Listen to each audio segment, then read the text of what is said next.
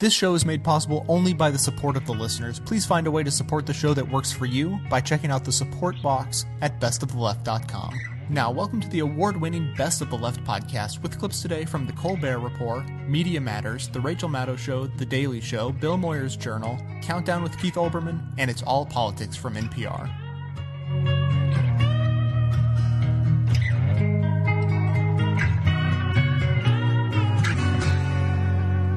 We are talking about the Democrats' attempt to ram through their health care bill using reconciliation. Now, I want you to imagine the worst case scenario if they succeed. Are you imagining it? Well, Rush Limbaugh has you beat. I'll just tell you this. Uh, if this passes, I am leaving the country. No! No!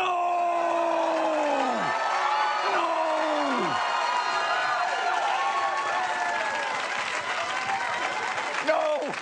We can't lose Rush. If he leaves, who will make fun of people with Parkinson's? When the rest of us do it, it seems kind of mean. And folks, to stop this thing, we're going to need all the help we can get, which brings us to tonight's word. Define and conquer. Folks, we all remember what Shakespeare so famously said. What's in a name? That which we call a rose by any other name would smell as sweet. Maybe. But would your true love really want you to give her a beautiful red taint blossom? Of course not. Because words have power. They can hit like a fist, especially if you write them on your fist. And Republicans know this. They have always found just the right word. From, from limousine liberals to welfare queens to death panels, Republicans know that the right name can make any legislation sound as unwelcome as a turd in a punch bowl. And we all, we all know that reconciliation is a gross abuse of Senate rules. The problem is, the word reconciliation sounds kind of nice, no matter how hard Michelle Malkin tries. You're spelling reconciliation differently than the president is and his men. Yes, with a, a W at the front, wreck as in train reconciliation. She is great. Thank God. Thank God for conservative pollster Frank Luntz. His company, Word Doctors, specializes in message creation and image management. Their actual motto it's not what you say, it's what they hear. So instead of the estate tax, he gave us the death tax. And instead of offshore drilling, he sold us deep sea energy exploration. Now, Luntz, Luntz knows just what to call reconciliation. How many of you believe that the Democrats should try to get any health care through and accept 51 votes as being enough? It's called reconciliation. Who wants them to, to use the so called nuclear option? See? They lowered their hands because no one likes the nuclear option, except these people. Some call it the nuclear option. The nuclear option. The nuclear option. Nuclear option. The nuclear option. The nuclear option. Now, of course, I'm sure Frank would have a more positive name for actual nuclear bombs. But even, even calling reconciliation the nuclear option may not sound evil enough. Because ultimately, it seems people still like the idea of health care. And why not? Health plus care. Those are just two positive words jammed together. And people people seem to like doctors because the word doctor sounds so comforting. But let's remind people, these guys sometimes stick their fingers up your butt. and ultimately, ultimately, couldn't breathing just be oxygen addiction? So, let's let's all let's all take a poll. Let's vote by applause. Who wants Obama to use reconciliation to push through his health care bill so you can see a doctor and go on living? Okay. Now, who wants the Democrats pulling a legislative gangbang so rubber gloved ass probers can keep you from going to heaven? You know what? We might need health care because you people are sick.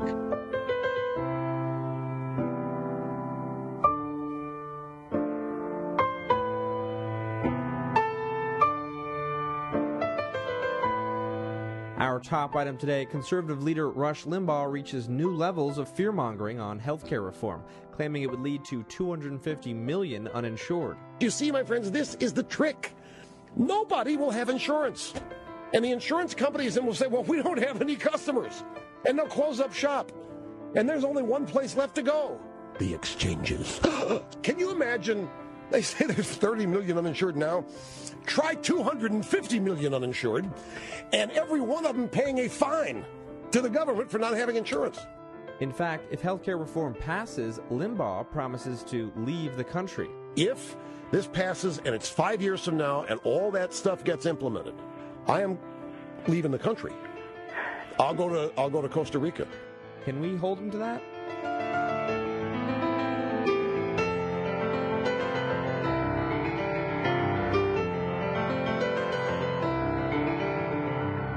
Today was National Drive in a Circle and Honk Day, as proclaimed by Americans for Prosperity. They're the corporate funded fake grassroots group headed by a longtime Republican political operative named Tim Phillips, who you see here. You might also recognize Mr. Phillips because he's been a guest on this show a few times. That's because Americans for Prosperity has organized a lot of the opposition to health reform. They are the big bloody handprint people, for example, who you might remember from their bus tour with the speaker who said health reform was like Pol Pot and the Nazi Holocaust, all in one. So that strategy didn't work. Uh, health reform does look due to pass shortly. And so now Tim Phillips' anti health reform group has resorted to today's national directive to drive around in a circle and honk. Next year's protest? Scratching your nails on a chalkboard to protest cap and trade. Health reform is about to pass, uh, which, for all the clamor about it, is a huge political victory for the Democratic Party. In one way or another, presidents have been trying since World War II for health reform. While generation after generation, the system has just become more and more unsustainable. Health costs now rising to the point where they account for one in every six dollars spent in our economy. That, that's dollars spent on anything. But no one's been able to try to really do anything to fix this problem. Nobody's been able to get this close to fixing the problem until now. Passing health reform is going to be a landmark moment for the Democratic Party. And so, say it with me now. Everybody freak out! Those opposed to Democrats pulling off this political feat drove around in circles and honked today. Uh, they also held a tea party on Capitol Hill, though only a few hundred people showed up. What that event lacked in numbers, they made up for in exclamation points. I don't want to make you sick, but I brought an abortion to show you today. There's a whole lot of demons going on. There's a lot of demons around here, apparently. Congressman Louie Gohmert of Texas. Unclear, to be fair, uh, if the demons are the same as the abortion he says he brought with him, or if the demons are a separate matter from the abortion he says he brought with him. Unclear. Unclear but emphatic, which is the way to understand what is happening to the opposition to health reform now. Today at National Republican Congressional Committee headquarters, Republican leaders gathered to promote their Red Alert campaign to try to re energize the opposition to health reform. We want Americans to go to Code Red. Uh, understand that we've got to put all the pressure we can on these wavering Democrats uh, to make sure that this bill never, ever, ever happens. Go to Code Red. Here's the problem with the Code Red strategy. Uh, even as Republicans are calling for pressure on Democrats to vote no on health reform, since they've locked up all the Republican votes already, Republicans at the same time are admitting that even if any Democrats do what they say and vote no on health reform, Republicans are still promising to attack those Democrats on health reform. So, in other words, there's no incentive at all, no reason at all for any Democrats to go along with Republican efforts to get them to vote no on health reform. Either way, Republicans are promising to still attack them. Democrats' only choice on this issue is whether they'd like a record of historic achievement to stand on when responding to those inevitable attacks.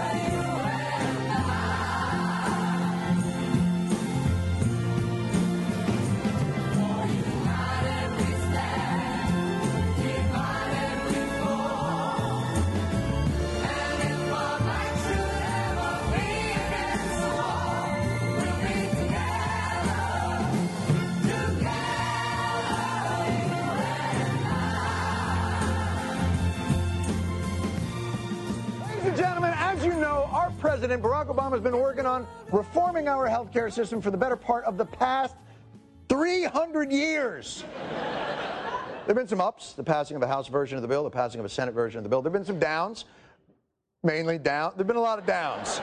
Mostly, you know, even the House and Senate bills were downs, actually. This has really been like the quaalude of bills. It's been a lot of downs. But now we enter healthcare reform 2.0, the final confrontation. President Obama back in campaign mode. The last big push to try to pass health care reform. All the marbles. All he can muster. One last shot. One final pitch. This is it. That's the most ridiculous news intro I've ever seen in my life.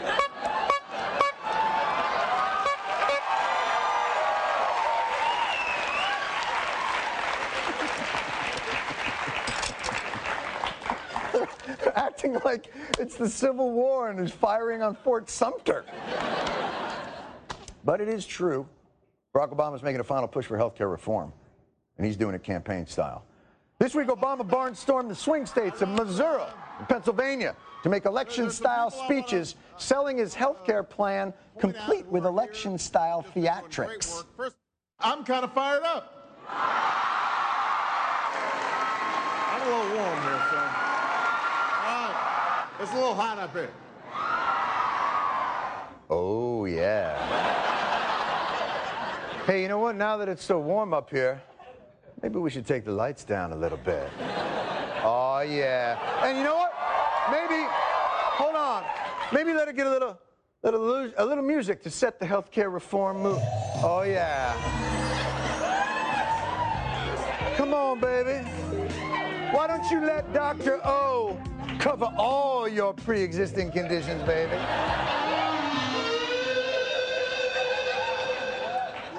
Sorry. Sorry. I don't know what came over me there.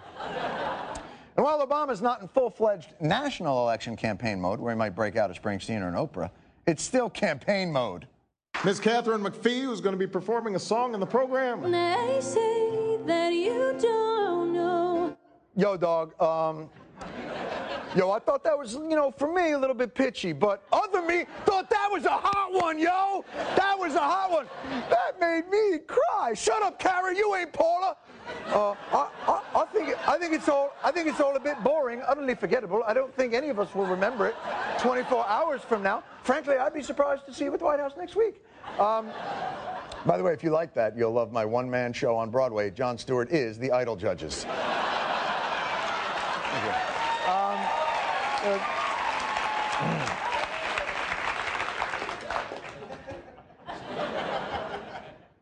I, I watch it a lot. The president even has his base fired up. His base were out Tuesday protesting health insurance executives in Washington, D.C. So the president is back with his A game. But of course, in any campaign, there's an opponent. And while congressional Republicans sequester themselves searching for parliamentary procedures to derail the process, Obama's real opponents are hard at work. Healthcare tax hikes. The latest report on the controversial bill every American family needs to hear. How to stop the Dems' big push. Liberal hypocrisy. Reconcile this. What's the GOP strategy for blocking a possible partisan push? Yes, the loyal opposition, Fox News, has started running negative ads against healthcare reform as they go into their own campaign mode. And while the president's getting out there talking to the American people, Fox already knows what they think about health care. 53% of those polled are against the plan. 57% say passing the plan will hurt the U.S. economy. 81% believe that this is more likely to cost more. 66% believe that passage will lead to higher deficits. And 78% say it's likely to mean higher middle class taxes. Are those beliefs correct? Who gives a They believe it. And why do so many people believe something that, that may not have any basis in fact? Liberal hypocrisy? Reconcile this. What's the GOP strategy for blocking a possible partisan push? Oh, right. but what about those pro health care reform protesters? Aren't they average American folks speaking out as well? Well, they may appear that way through the sharp focus of a professional news camera, but Fox isn't afraid to show them for who they really are, opting to film the protest like it's an anti-government one off Valiasr Street in Tehran. Well over a thousand, maybe 2,000 protesters here surrounding the Ritz-Carlton, and a lot of uh, police on edge under the thinking that the, the uh, protesters are going to try to storm the gates here pretty soon. Oh my God! They're going to storm the gate! Well, First of all, the Ritz Carlton Hotel has gates. Second, I'm not sure you can storm things in a wheelchair. Oh, I get it. I get it. Wait. That lady must be the post storming getaway car. And even though it was shot on a camera phone, it doesn't mean their real news coverage wasn't fair and balanced. They're threatening to arrest the lobbyists inside for their, quote, crimes against health care. Do we understand this to be their one and only stop today, or are they actually going to go to, to Capitol Hill where the actual lawmakers are? I mean, is this basically a PR stunt, do we think, Jake? I think they're going to hang out here until they see the media is no longer here. You know what I mean? Yeah, I, I know exactly what you mean.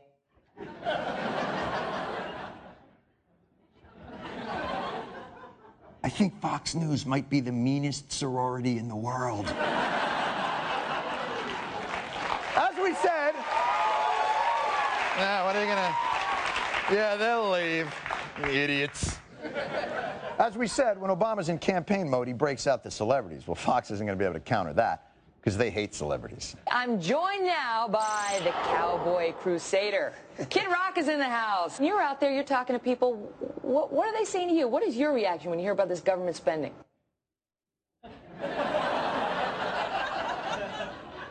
What are you asking him for? He's just a kid. Not to mention a rich celebrity musician that represents everything you oppose. You are every man. You listen. You're not a Hollywood guy. You're not a Manhattan guy. You're from Michigan, the Detroit area. That's where you, you've chosen to raise your son. You're an everyman. You speak for all the Joe Six Packs out there who have ever videotaped themselves getting a job or were engaged to Pamela Anderson. Welcome, kid. I have no idea why I'm here. I like that guy. Hey, Kid Rock, follow their script. You're a regular guy against spending. For more on Fox's efforts to fight tyranny, we go out to Sam Bee, standing by live at Fox News headquarters. Hi, Jon. I'm here at 48th and 6th, a beacon of justice, beset on all sides by the liberal intelligentsia. The real America's green zone, a safe harbor in a sea of socialism. Are you okay, Sam? It's, it looks like a chaotic scene there. It, Sam? Thanks, Jon. I'm okay for now, but it is tense here. Anything could happen at any minute. Sam, wh- why is the video so choppy? You have a camera crew with you. Oh, you mean these guys? These union thugs? No, what? Why shoot this on your phone? Just turn the real cameras on, Fine. will you? Great. Now Thank just now it just looks like we're standing outside their building with a camera. I hope you're happy, Stewart. Sam, what's the mood like there at Fox headquarters? Well, excited but a little nervous. Fox has been very clear about the need to fight government power until the Republicans are back in charge, at which point it'll be everyone's patriotic duty to defend government power. Sure. You know, it's interesting. I'm mm-hmm. used to their opinion people between the hours of 6 and 10 and then 8 to 9 and 7 and mm-hmm. 4. Mm-hmm. Accept Jewish holidays. B, but I haven't seen their news people in the news block be so partisan before. Me- Megyn Kelly, especially. Oh, no, no, no, Jon. She's a totally impartial journalist. Absolutely fair to both sides, if you know what I'm talking about. Uh, yeah. I know exactly what you're talking about. Hold on, wait, what do you mean? Because I was actually being sarcastic. Oh, I, oh, I was too. I thought that. Okay, I got nervous. Wh- What are you going to do now? Well, uh, I'm probably going to go hang out across the street at the 21 Club, you know, after a hard day of work protecting real Americans. A lot of the Fox News guys like to get out of the green zone and go there. They have a goat cheese haricot vert salad with a Pinot Grigio glaze that they say is so good. Sean Hannity comes in here every night, dips his balls in truffle oil, and it's silly. Are you. You're being sarcastic again. What?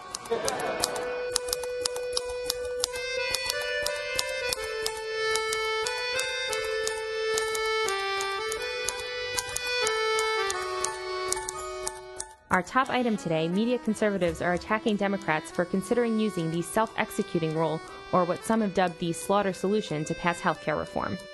So by passing that rule, then they can pass the health care bill without actually voting on it. That is crazy. It might as well be a self immolating rule because so many people would be angry if they didn't actually vote on it. So, the scheme, the twisted scheme by which a Democrat leaders plan to bend the rules to ram Obama's legislation through Congress now has a name the slaughter solution.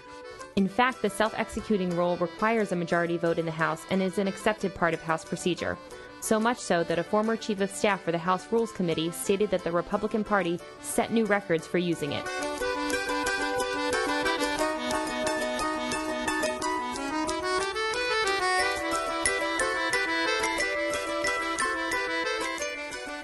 If any health care reform emerges from the bonfire of partisanship and dissembling in Washington, one thing seems certain. It will be incorrigibly biased against a woman's freedom of conscience when it comes to abortion. She will be ever more subject to the state's control and ever more at the mercy of religious doctrine to which she may or may not subscribe. In this respect, both reform bills in the House and Senate differ only slightly. Each is tough on women. As you've been reading, Catholic bishops in particular have led the lobbying charge to prohibit any woman who receives insurance subsidies under the legislation from using that money to buy policies that cover abortion. The United States Conference of Catholic Bishops, for one, says any compromise on this would be, quote, morally unacceptable.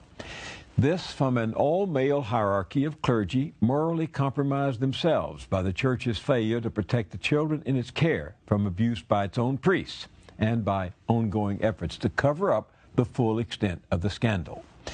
Nor have their own sins prevented Protestant politicians and preachers from casting stones at those who would, to any degree, support a woman's freedom of choice being covered by the current reform bills. I would include among that pious flock many who champion family values, abstinence, and homophobic bigotry, while indulging in or turning a blind eye to sexual harassment, sampling the pleasures of brothels, or heading to Argentina for more than language lessons. Given the human lapses in their own ranks, you might think that such people would practice a little more forbearance toward the personal anguish of other mortals. But right now, Utah, a state dominated by the Mormon Church, is about to make criminals of women who even go looking for what used to be known as a back alley abortion.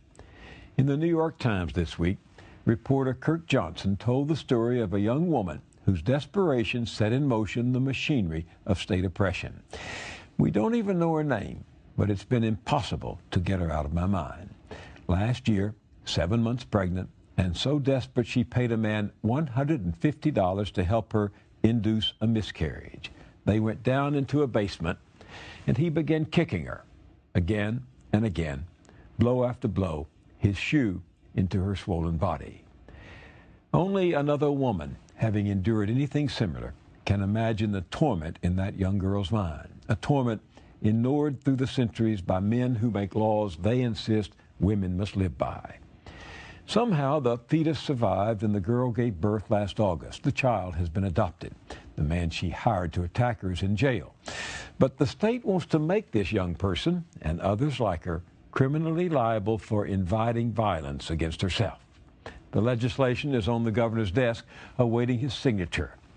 Maybe they will inscribe the new law onto every basement and back alley wall in Utah but they should also carve on the walls of the state legislature and the governor's office the words of the humanitarian Albert Schweitzer, who understood the sorrows of the world and who urged us to think occasionally of the suffering of which you spare yourself the sight.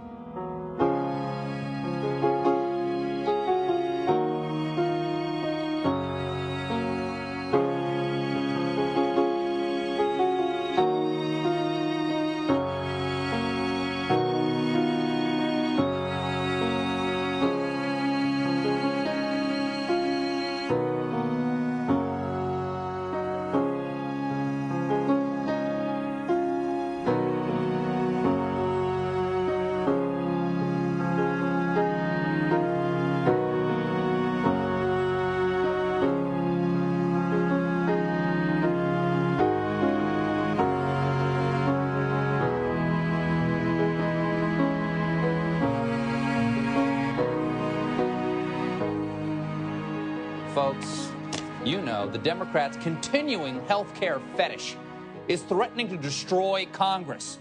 And that would come as quite a blow to the 10% of Americans who still approve of Congress. well, tonight, we start fighting back in the Colbert Report Action Center.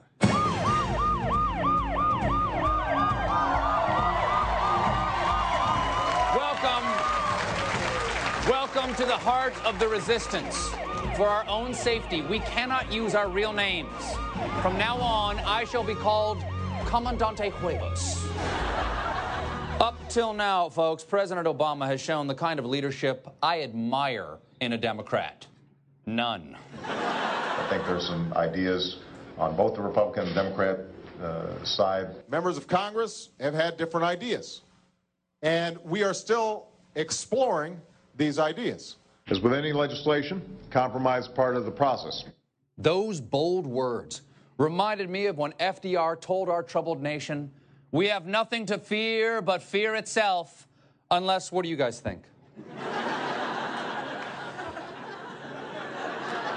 but just this morning, something was different. We need to pass health care reform. Not next year, not five years from now, not 10 years from now, but now. If not now, when? If not us, who? I got all my Republican colleagues out there saying, well, no, no, no. We want to focus on things like cost. You, you had 10 years. What happened? His voice really has seemed to have changed. Folks, I'm afraid Obama is going through presidential puberty. and the testicles in chief have descended into Sack Force One. And Obama is swinging them with something called reconciliation. A filibuster killing up or down vote that only needs 51 votes to win. In other words, they're going to ram this down America's throat. Jam it down their throats. Shove this thing down our throats. Jam this down the throats of the American people. Force it down everybody's throats. Cram this thing down America's throat. The American people do not want anything jammed down their throats. Unless it is first battered and deep fat fried. But folks, here's where we stand. This is America, represented by Uncle Sam. Obama is trying to get health care, represented by this giant pill, down America's throat. Thankfully, the Republicans are obstructing it, represented by Mitch McConnell's head, which stops the legislation, lodging it safely in America's windpipe. And while Obama has been a bully through this entire process, Republicans have been the soul of reasonableness. Please don't do this. Just please. Let's do a field goal in healthcare. Let's don't score a touchdown by ramming it down somebody's throat. Yeah, don't you know anything about football, Democrats? You don't score touchdowns against the will of the opposing side. That's mean. You give them back the ball, then they help you kick a field goal. And everyone gets ice cream. Just not health care. So, how do you take action to stop this seemingly incurable health care bill? Well, here to tell us is Washington Post columnist Ezra Klein. Ezra, thank you so much for coming back. All right. Ezra, here we are. You know how these things work down in Washington. So walk me through how this process works. So the, the House has got the Senate bill. Okay, and what does the House have to do? What's Nancy Pelosi have to deliver? So the House passes a Senate bill unchanged, and then they do a reconciliation sidecar, as it's called, or other people call it micro reconciliation, which is a small couple of pages. When Barack Obama put his out, 11 pages, fixes, tweaks, make the bills a little bit more similar to one another. Goes back to the Senate. They just pass the little reconciliation sidecar, and then it goes to the president. Okay, so so the so the House passes the entire Senate bill. Mm-hmm. Will they do that? They will if they can find the votes. but do, do congressmen trust senators? No. That, that's been the big problem here so far. What they want the Senate to do is sign a letter of intent saying that if you do this, we will do that. The Is this a of- binding letter? No. Okay. so it's a useless piece of paper. Somewhat. The problem for the Senate and for Barack Obama is if they don't do what they tell the, Hou- the House are going to do, they'll never get anything through there again. So they do have some consequences that they need to fear here. Now, what can the Republicans do to, to, to drag this out? Because the Republicans want to drag this out all the way to the Easter break, right? So they can have more town hall meetings and, and, and, and whip up the Americans who are against this. They, they would like to drag it out to the end of time. And what they could do is they could do what's sort of called an amendment-a-thon. They can keep proposing amendments, 100, 500, 10,000. Could their What- first amendment be, we think there should be infinite amendments? They could give it a shot. But here's what they need wo- to it fear. works with genius. The Senate parliamentarian, who's a Senate bureaucrat who can essentially rule on the rules, Mm-hmm. can say your amendments are here simply to waste time. And if they say that, that shuts down the amendment strategy. But isn't this the end of democracy as we know it if 51 senators can pass something against the will of the majority 49? Uh, our, our system has never survived a 51% vote before. How long is this reconciliation bill? How long is the reconciliation bill? Right now, what Obama put out is 11 pages. So he managed to take a 2,400 page bill and put it into 11 pages. No, Did he- did he expand the margins? Yeah, the, the, the, the type went down to 10 point. Mm-hmm. No, it's just changes to the bill. It's simply subsidies go a little bit up, revenues change a little bit, the way they do the taxes changes a little bit. They're just tweaks. This is the thing. The House and Senate have passed bills already. House can simply pass the Senate bill unchanged, give it to Obama tomorrow, and he could sign it. No reconciliation if the House didn't want it. But in order to bring the House on board, they're having to do this micro reconciliation to bring the two bills a little bit closer together here at the very end of the game. Doesn't everybody in America hate this bill? Everybody in America hates this bill. Many people in America. Everyone? Many in America people- hates this many bill. people in if America- it passes, doesn't it prove that we don't need government anymore because they don't represent us? Uh, I I don't quite think that. Many people in America don't like what's called the Obama health care bill. Then if you tell them what's in it, they like it a lot more. So the ingredients are good. Obama turns out to be a terrible chef. Or at least quite bad at writing a menu.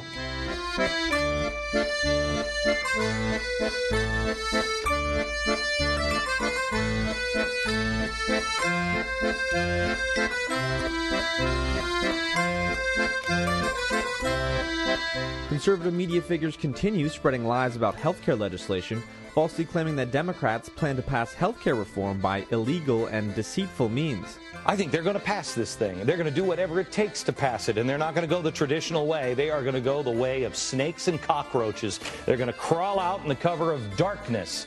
In other words, literally shredding the Constitution. If they do this in a lawless way, this makes Watergate look like Romper Room. This is the overthrow of a U.S. constitutional system, orchestrated from the White House. Demon Pass, by hook or by crook, any way they possibly can. In fact, every member of Congress would vote on the legislation, and the rule in question, known as the self executing rule or demon pass, is a well established part of House procedure, frequently used by Republicans in past years.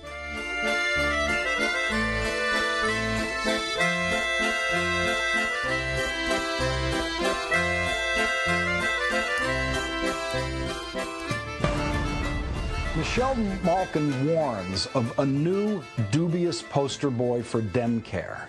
Glenn Beck attacks his family. While Rush Limbaugh calls his message a sob story, if you thought the right couldn't sink any lower in their hysteria over health care reform, they just did. Their latest target, an 11 year old boy. Marcellus Owens, a fifth grader from Seattle, speaking at a news conference alongside his grandmother and senior Senate Democrats, sharing the story of his mother, Tiffany. My mom was diagnosed with pulmonary hypertension in 2006. She missed so much work that she lost her job, and along with her job, she lost her health care. And losing her health care ended up um, causing her her life. And I wanted to finish her fight for health care. So I don't want any other kid to go through the pain that our family has gone through. Tiffany Owens died at the age of 27 of pulmonary hypertension.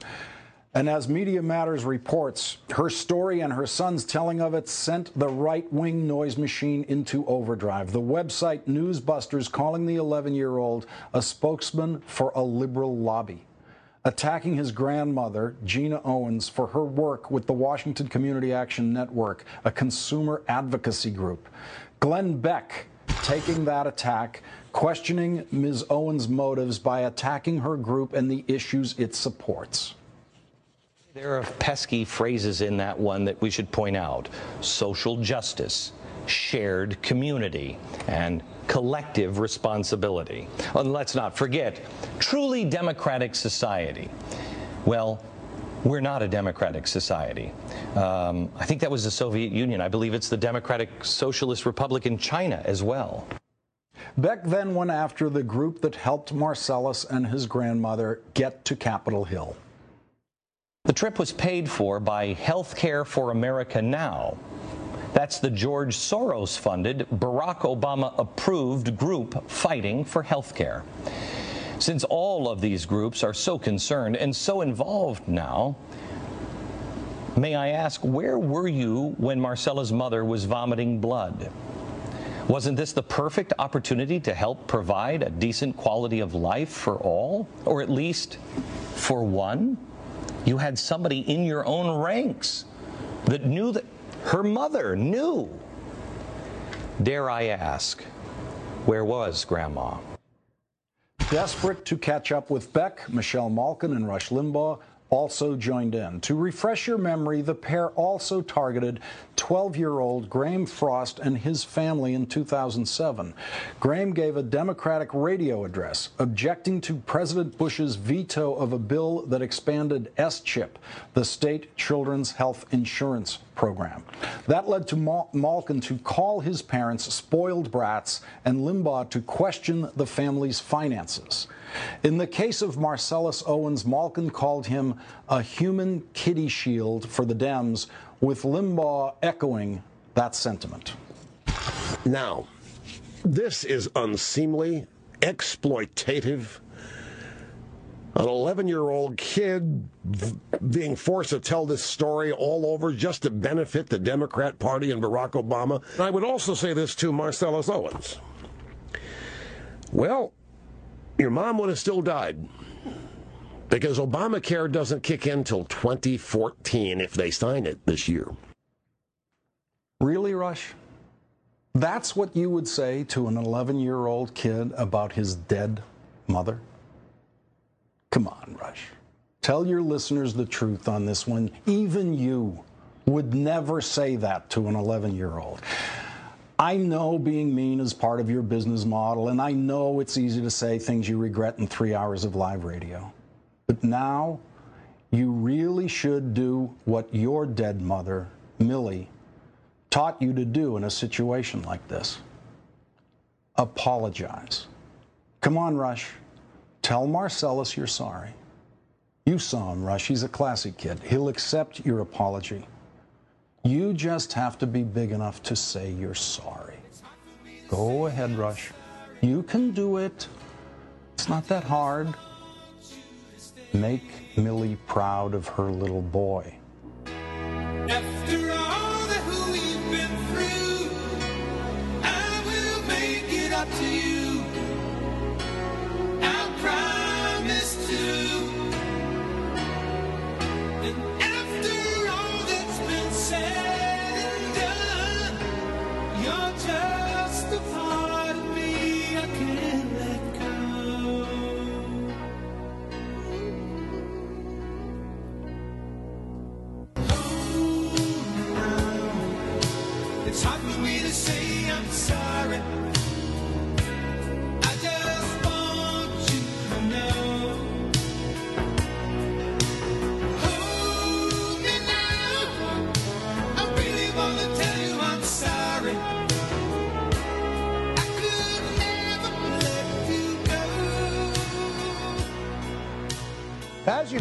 Appears that healthcare reform fast heading for its final vote.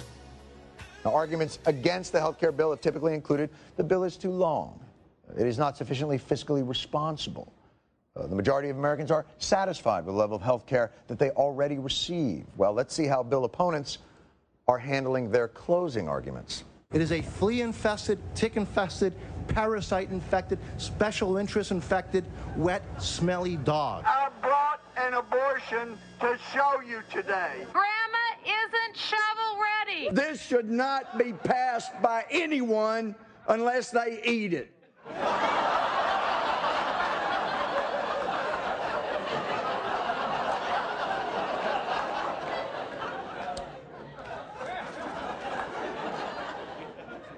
Touche.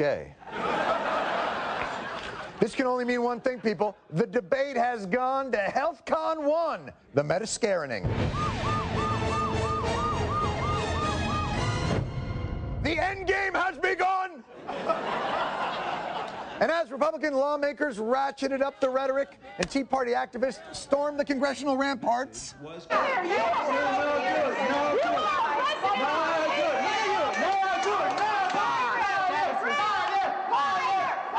you make an excellent point.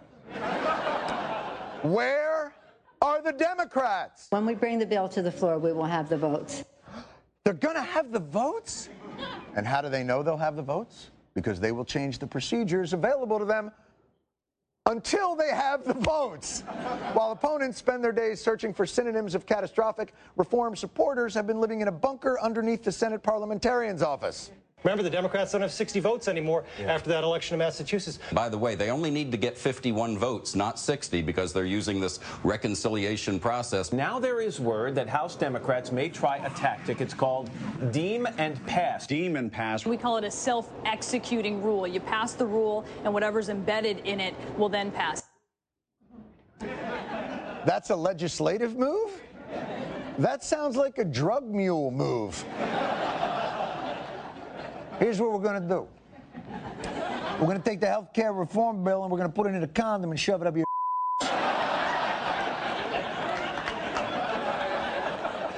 And you're going to shave your mustache, dressed up like a nun. You walk across the border, take a laxative 12 minutes later. Everybody gets insurance! Everybody gets.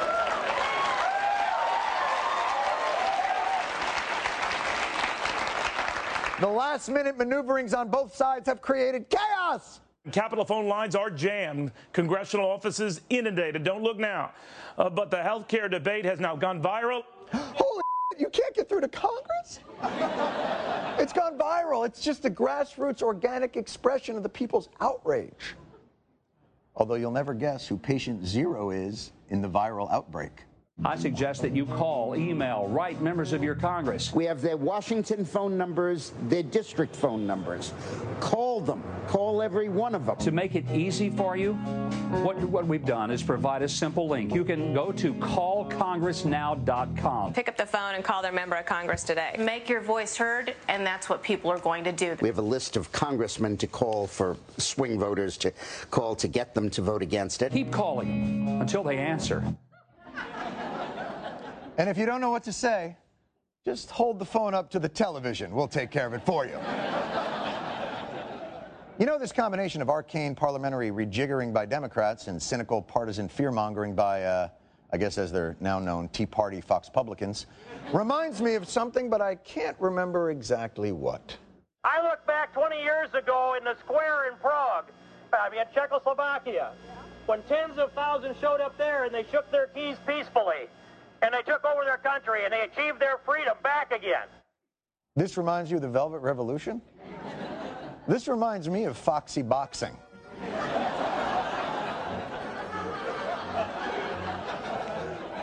to be fair, everything kind of reminds me of Foxy Boxing.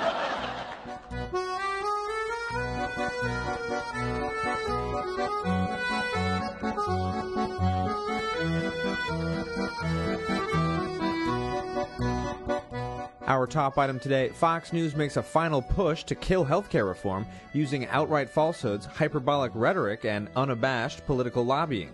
Have a listen. They are going to go the way of snakes and cockroaches. If this bill is passed, nearly one third of doctors will quit practice medicine. Apparently, it is okay for a smoker to be pitching health care. What they're about to pass is a bloodstream disease. Reconciliation is kind of the legislative form of waterboarding. It will be injected into our system and it will be incurable. A lot of arm twisting, perhaps some bribery going on. Go to the special webpage that I've created. It'll make it easy for you to contact your congressman. If you're going to make phone calls, if you're going to donate for ads, then I think it'll be defeated.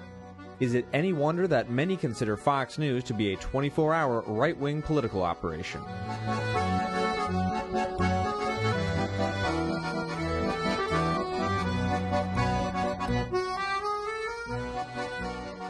What is going on with healthcare? Healthcare appears to be on the brink of perhaps having teetered as it has Oh, teetered which it has. for all these many months. It may actually be about to tip over into passage. Well, uh, it looks like that. Uh, there's going to be a Sunday vote. The uh, the Democrats were very pleased with the CBO numbers that came out this week. That's That it's a Congressional Budget Office, Right. which is a nonpartisan, uh, non-sectarian, neutral arbiter that determines what fiscal effect comes from legislation Congress passes. Right, and uh, they show savings. They show the deficit being cut, including 1.2 trillion dollars in the second 10 years. I think it's a hundred and 100 billion in the first in the first 10 years. So that's a savings, and perhaps some Democrats, like John Boccieri of Ohio, may be the kind of Democrat who say, "Well, this is one of the reasons I've been on the fence. I'm nervous about the cost estimates, and uh, maybe this is one of the reasons I come over." Now, in this week, we've learned that one. Previous no vote from last November, Dennis Kucinich said he would vote. Yeah, he'll hold Yeah, but does that hurt or help? I mean, it's one vote, yes. They've changed one no vote to And- a yes. and they've lost but does three. Kucinich change the image of the bill by coming over and saying he thinks it's better than nothing? Well, look, I think right now it doesn't matter. Just like you get Dale Kildee, who's a pro-life Democrat, who was, you know, part of the Bart Stupak 12 James Oberstar. Oberstar. Now they voted for the bill last time because of the Stupak amendment. Because it was in there and they felt satisfied with that abortion Right, language. But they don't like the Senate bill abortion language. And Stupak says it's unacceptable, but Dale Kildee says, look, you know something, again, I could live with this language. Oberstar says I could live with this language. And so there's some break. It seems to be some kind of a break in the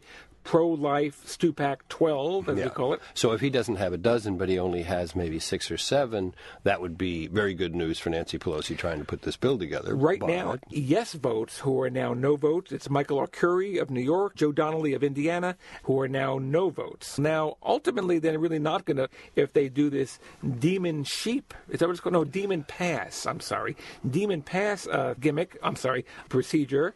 They're not going to be voting for the Senate bill. They're going to be voting on the changes in the House bill. So the demon pass procedure. Which is why they do it. Right, which is fine. I mean, I mean, everybody does it. The, the It has been done repeatedly. not for a hundred gazillion dollar uh, health care bill. On the other hand, Demon Pass uh, has been used, I believe, something Patriot like three dozen times by the Republican majority while they were in power. and more times for the Democrats since That's they took over. But the point is, both sides use it, and both sides complain about it when the other side uses it.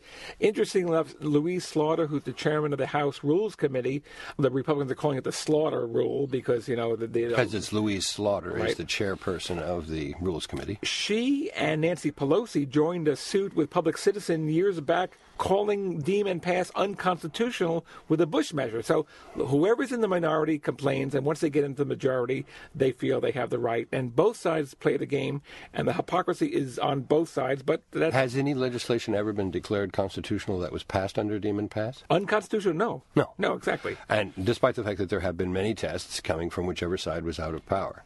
So we're having one more round of that again. And to some degree, another reason why everybody rolls their eyes when they think of Washington, because the same thing is played just by the other the other side plays it. Yes, people roll their eyes, but on the other hand, this is politics wherever it's practiced. I suspect it wasn't invented in Washington and isn't exclusive to Washington, that the people who are in charge make the rules and the people who are not in charge complain about them. And it was not created in 2010. It's been going on for a long, long time.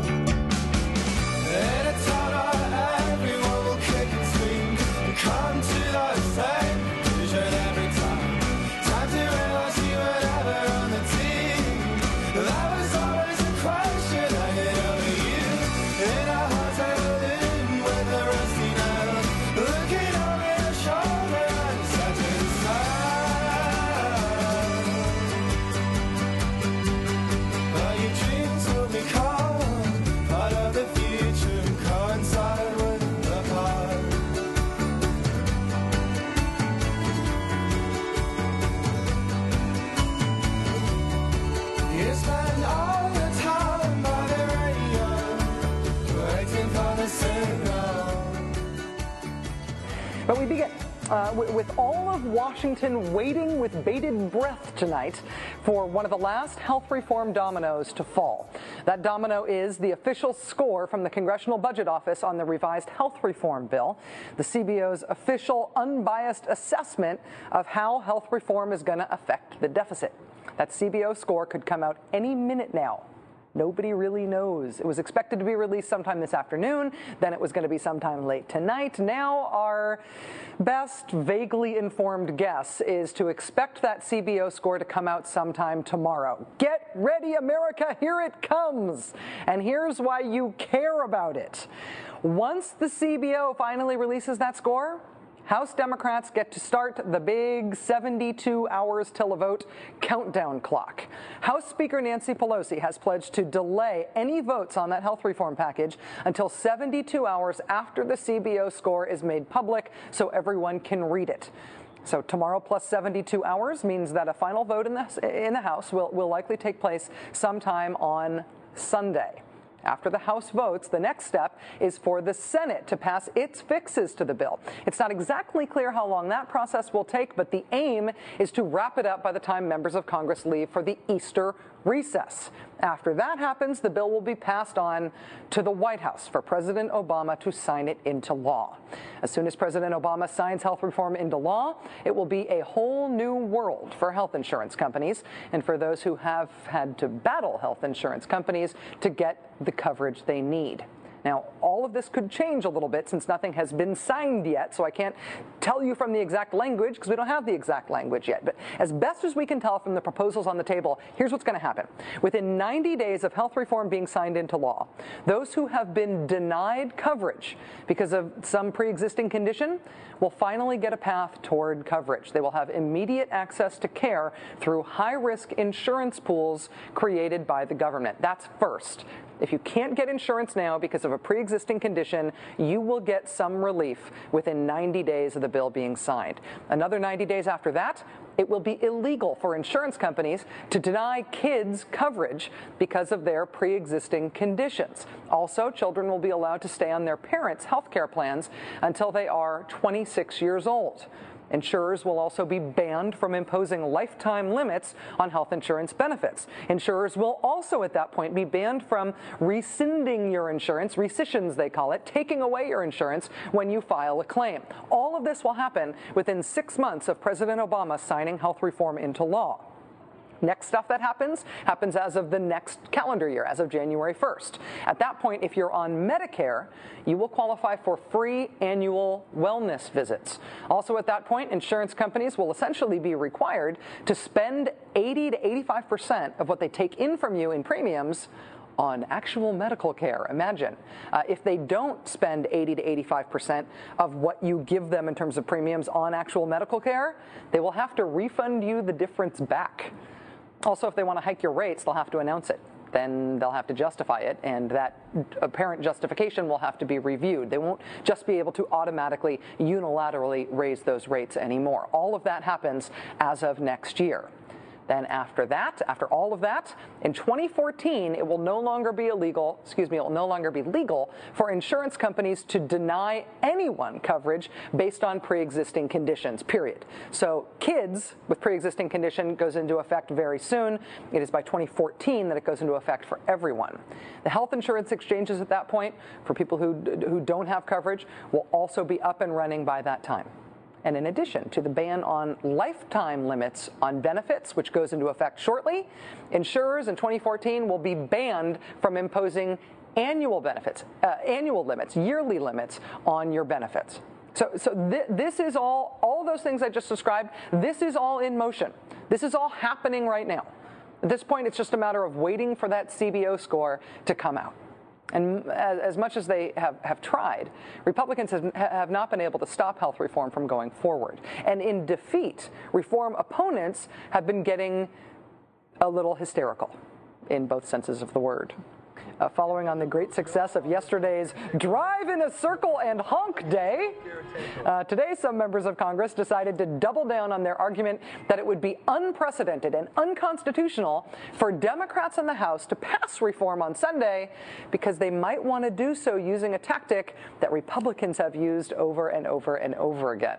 The number three House Republican, Mike Pence, told the conservative website The Daily Caller today that this so called deem and pass rule, this thing that they want to use to, to pass health reform this weekend, Mike Pence said it's, quote, probably unconstitutional. Get this, Mr. Pence then faces the uncomfortable follow up question, quote, well, Democrats say you voted for these rules yourself on three occasions. Mr. Pence responds, quote, yeah, sure. yeah, sure, I voted for this thing. But when, when they do it, it just seems so unconstitutional, seemingly. But not when I do it. Don't you see the difference? Republicans are trying to make the case that the self executing rule, this deem and pass rule, uh, they're trying to make the case that it is unconstitutional. They themselves have used it more than 200 times over the past 15 years. But if you want to perfectly capture how much the opposition to health reform has fallen apart at this point, now that health reform is going to happen, watch this. Watch the knot that Republican Congressman John Shadegg of Arizona ties himself into as he tries to explain his opposition to health reform today on MSNBC with my friend David Shuster. The insurance industry, the for profit insurance industry, wanted an individual mandate, and that's what they're getting out of this bill. The for profit insurance industry did not want a public option because they don't like competition, and guess what? They're getting that. It's giving the for profit insurance companies exactly what they want. They already don't compete but for our business. They you do and not your party to hold down support the for-profit insurance companies. No, you support no, we the don't. for-profit insurance No. system. You know, you guys keep saying that, but I'm not the guy pushing the bill that says we should compel people to buy insurance from the for-profit insurance guys. That's the Democrats. That's the president bill. That's the speaker's bill. It's their bill that says So you, you support must single payer. ins- I would support, you support a payer. government-run Medicare would- system. Let's just be I would absolutely support- clear for all of our viewers. You support Absolutely. a government-run Medicare expansion. Is that right? I would support forcing American healthcare companies to compete. Behold America, the human pretzel. John Shadegg trying so hard to argue against health reform that he ends up arguing accidentally for a single payer plan. Medicare for all. I hear you, brother. Right on. I'll see you at the next Move On meetup, right?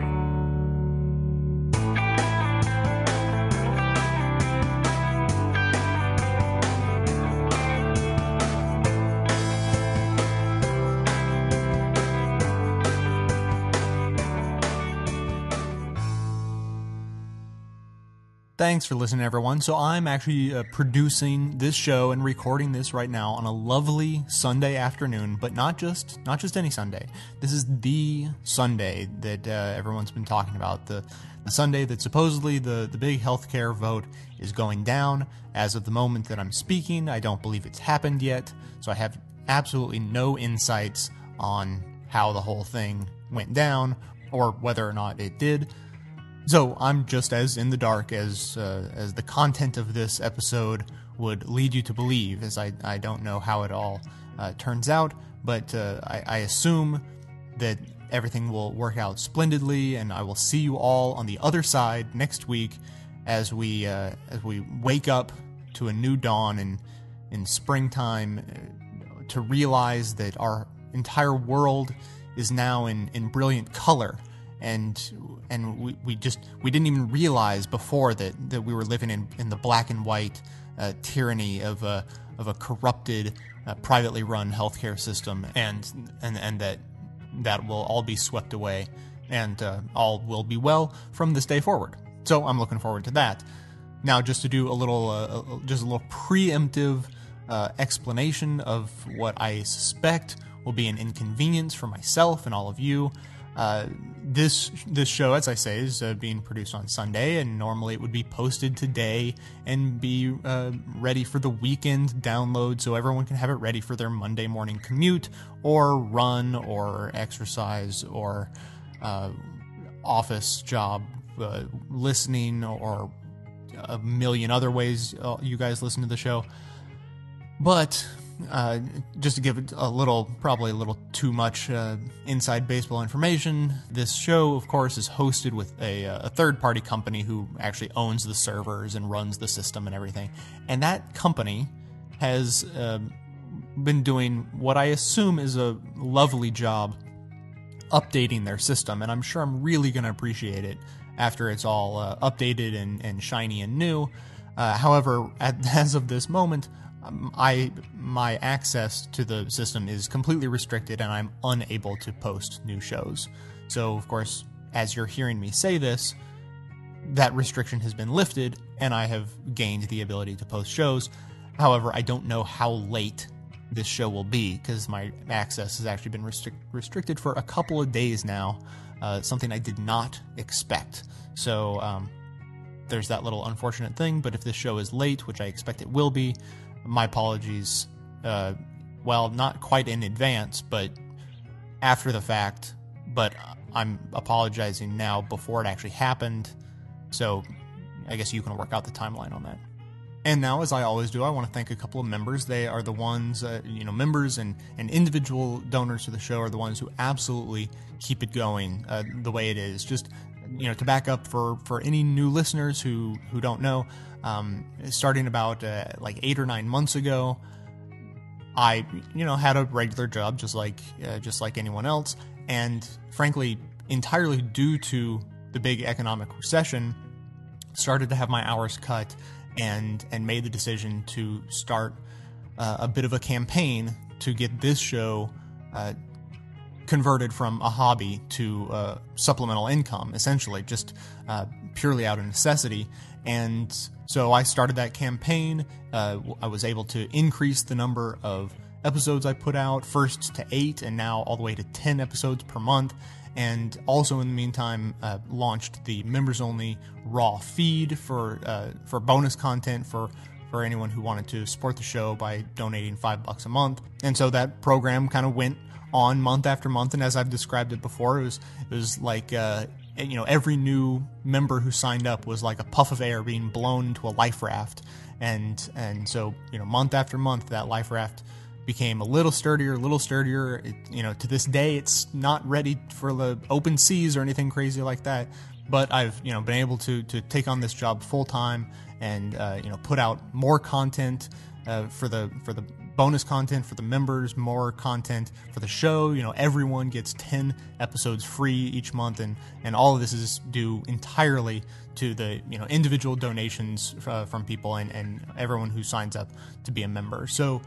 Of course, naturally, I want to thank members. And today, I want to thank Kellen J, who signed up on October 27th and uh, and actually signed up for a full year in advance. So that's that's a huge help. Just knowing that that, that support is uh, is there for a full year from Kellen, and uh, and then John L signed up on November 6th and signed up for five bucks a month, just you know regular membership, but has stuck with the show this whole time, which is a huge help. Just you know knowing that you know every month it's uh it's it's an, it's a frankly a bit of an odd feeling to make your living literally five dollars at a time, but um but when everyone comes together, uh, it it can work. So thanks to you know these two members and and everyone who signed up, everyone who's ever donated.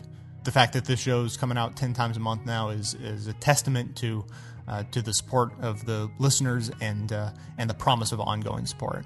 And then, of course, you know, besides all those direct ways to support the show, the next best thing you can do is just help spread the word. Just by telling your friends, you know, obviously I have no advertising budget to to help uh, increase the size of this audience, and and so it's really all word of mouth, and and I'm totally dependent on you guys to get out there, tell your friends, email some people, do whatever you want to do. And you know, if you like the message of this show and think other people should hear it, then uh, then I hope uh, you'll take just a couple of minutes and spread the word.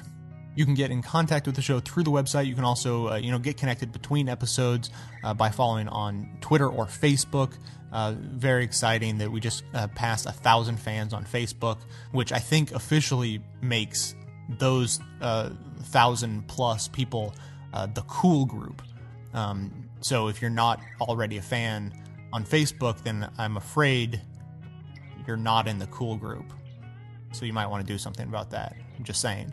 If you need more details on the show, uh, you know this one or any of our episodes, including links to all the sources we used and all the music in the show, check all of that out at the show notes on the blog.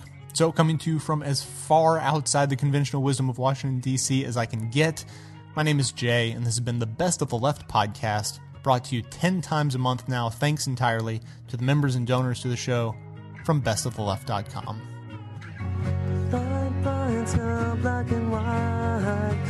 took apart a picture that wasn't right. Pitch burning on a shining sheet. The only maker that you wanna meet. A dying man in a living room. Whose shadow paces the floor. Will take you out.